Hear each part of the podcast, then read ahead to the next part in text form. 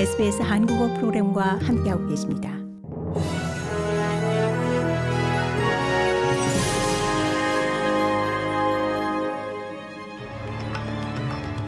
(2023년 2월 12일) 일요일 SBS 뉴스 헤드라인입니다.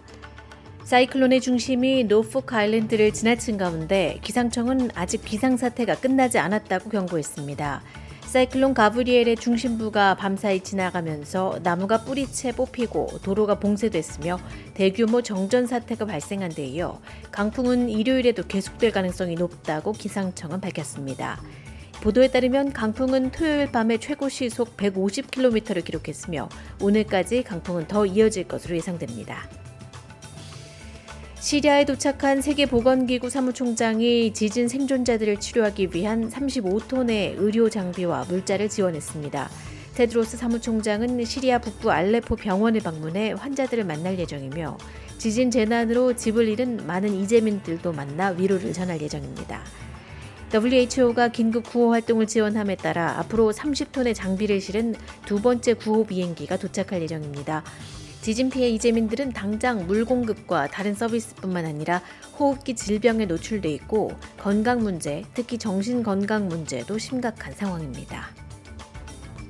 한편 호주 정부는 투르키예와 시리아를 강타한 지진으로 사망자의 시드니 남성이 포함되는지 여부를 아직 확인하지 못하고 있습니다. 칸 파알리시로 알려진 사망자 시신이 이번 주 초 피해 건물 잔해에서 발견된 것으로 알려졌으나 가족이나 현지 당국은 아직 사망 사실을 확인하지 못했습니다. 외교부는 그의 가족에게 영사 지원을 제공하고 지진 피해 지역에 있었던 약 80명의 호주인들을 지원 중입니다.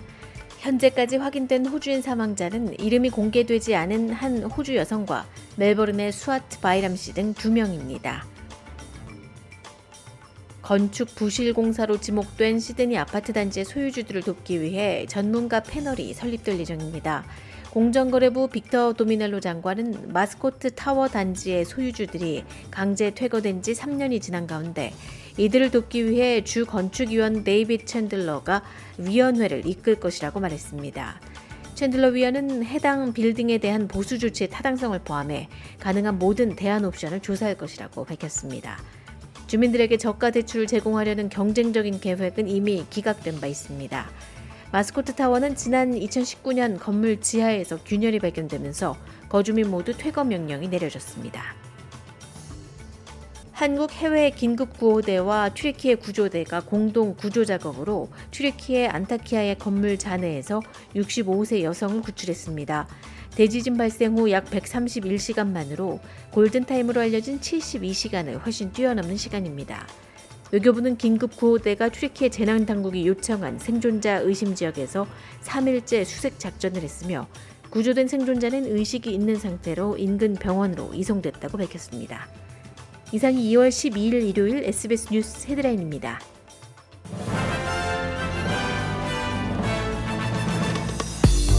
이제 SBS 한국어 프로그램을 SBS 라디오 앱을 통해 만나보세요. SBS 라디오 앱은 호주 생활을 위한 여러분의 소중한 친구입니다. 여러분의 부모님께는 호주 생활의 필수적인 길잡이입니다. 아이폰을 사용하신다면 앱스토어를, 안드로이드 폰을 사용하신다면 구글 플레이를 통해 앱을 다운로드 받으실 수 있습니다. 지금 바로 스마트폰을 열고 SBS 라디오 앱을 만나보세요.